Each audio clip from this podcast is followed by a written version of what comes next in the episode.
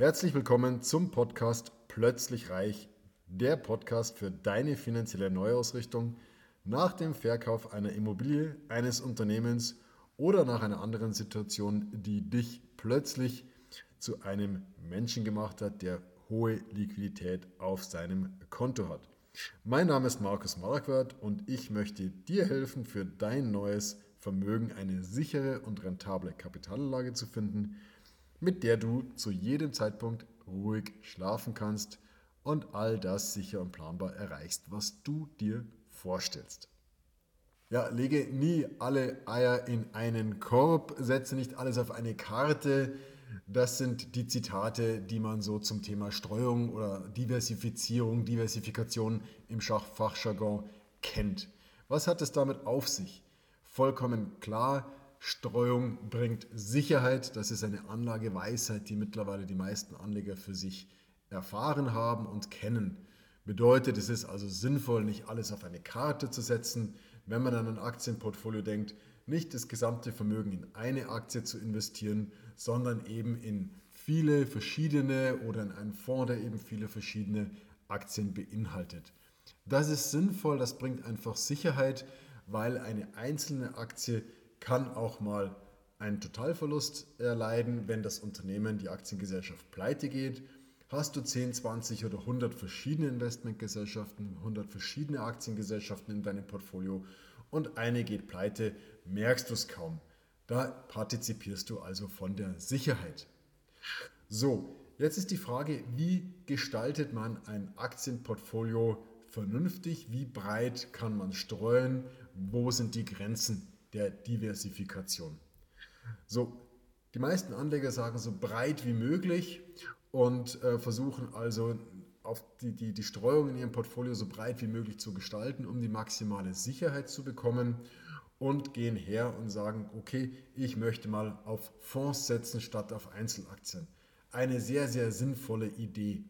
So die typischen Fonds, die man kennt, aktiv gemanagte Fonds, die haben so zwischen 30, 50, 60, vielleicht auch mal 90 einzelne Unternehmen in ihrem Portfolio ähm, dann gibt es sogenannte ETFs, zum Beispiel auf den MSCI World, All Country World Index, also den Weltindex.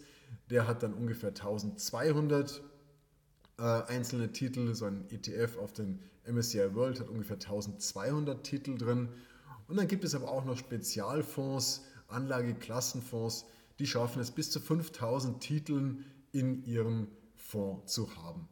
Das heißt also, du hast schon mal die Auswahl bei den Fonds zwischen herkömmlichen Fonds, die so zwischen 30 und 100 verschiedene Titel drin haben, bis zu Anlageklassenfonds, die bis zu 5000 verschiedene Titel drin haben.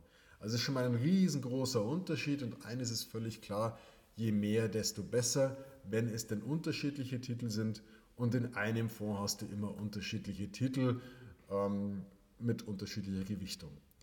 So, nun sagst du, okay, ich möchte nicht nur einen Fonds haben, ich möchte noch einen zweiten Fonds haben von einer zweiten Investmentgesellschaft, vielleicht sogar noch, weil ähm, es ist einfach nochmal eine breite Streuung, wenn ich nicht alles in einem Fonds habe. So, nun gehst du also her und suchst dir einen zweiten Fonds. Was passiert, wenn du dir zum Beispiel einen zweiten Fonds in, äh, raussuchst oder ein zweites ETF, das ebenfalls in den MSCI World investiert?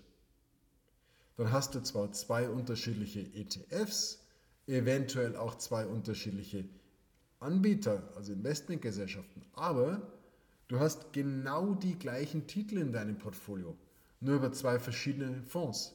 Das heißt, beide Fonds investieren in genau die gleichen Titel, weil sie beide auf den MSCI World ausgelegt sind, sodass du im Prinzip überhaupt nichts gewonnen hast, sondern du hast einfach nur einen einen, einen, einen zweiten Fonds, ein zweites ETFs mit genau den gleichen Titeln. Das ist also keine sinnvolle Streuung, bringt keinerlei Sicherheit. Es macht auch keinen Sinn, zwangsläufig über unterschiedliche Investmentgesellschaften zu streuen, weil man Angst hat, dass zum Beispiel eine Investmentgesellschaft mal pleite gehen könnte und dann das Geld weg wäre. Denn dieses Risiko hast du ohnehin nicht, weil ein Fonds immer Sondervermögen ist. Würde also die Investmentgesellschaft pleite gehen, ist dein Vermögen davon unberührt. Du hast also kein Risiko, wenn du dein gesamtes, kein Mehrrisiko, wenn du dein gesamtes Vermögen auch mal nur bei einer Investmentgesellschaft investiert hättest. So, nun kann es aber auch sein, dass du sagst, na, mir reichen nicht nur verschiedene Fonds. Oder lass mich nochmal zurückgehen. Was eine sinnvolle Streuung bei Fonds ist, wenn du zum Beispiel sagst, okay, ich habe jetzt einen Fonds auf den MSCI World, auf den Weltindex und möchte zusätzlich noch Emerging Markets, um nochmal breiter angelegt zu sein. Und suchst dir einen ETF oder einen Fonds, der in Emerging Markets anlegst. Dann hast du keine Überlappung, weil im MSCI World sind eben keine Emerging Markets inbegriffen. Du hast also keine Überlappung, sondern du hast eine Ergänzung. Das ist eine sinnvolle Streuung, weil du am Ende des Tages mehr Titel in deinem Portfolio hast, als wenn du nur den MSCI World hast. Du hast mehr Titel, mehr Märkte. Das ist sinnvoll. So, nun könntest du auf die Idee kommen zu sagen, naja gut, ich möchte aber nicht nur mehrere Fonds, ich möchte auch mehrere Berater. Und gehst her, wie es ein, ein Kunde von uns getan hat, hatte ein großes Portfolio mit 5 Millionen Euro und hat gesagt, Mensch, ich möchte diese 5 Millionen Euro nicht nur einer Bank, nicht nur einem Berater anvertrauen, sondern ich streue das über fünf verschiedene Banken. Und hat also eine auf den ersten Blick durchaus sinnvolle Strategie gewählt und hat sein Portfolio geteilt und hat jeder Bank, fünf Banken, eine Million Euro zur Verwaltung gegeben. So, das hat ganz gut funktioniert, er hat sich wohlgefühlt und dann kommt er zu uns und sagt, Mensch, ich habe irgendwie den Eindruck, dass die gar nicht miteinander kommunizieren. Das heißt, ich habe irgendwie ein riesengroßes Kuddelmuddel und überhaupt keine klare Strategie.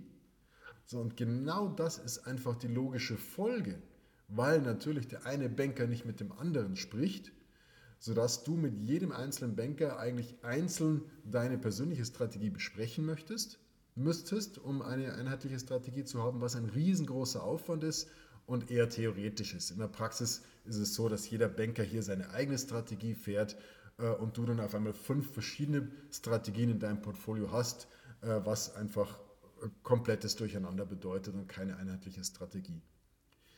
Zusätzlich passiert Folgendes, wenn man sich diese fünf Portfolios anschaut, wir haben sie natürlich genau analysiert für den Kunden, dass so die typischen Flaggschiff-Fonds in jedem einzelnen dieser fünf Portfolios enthalten sind.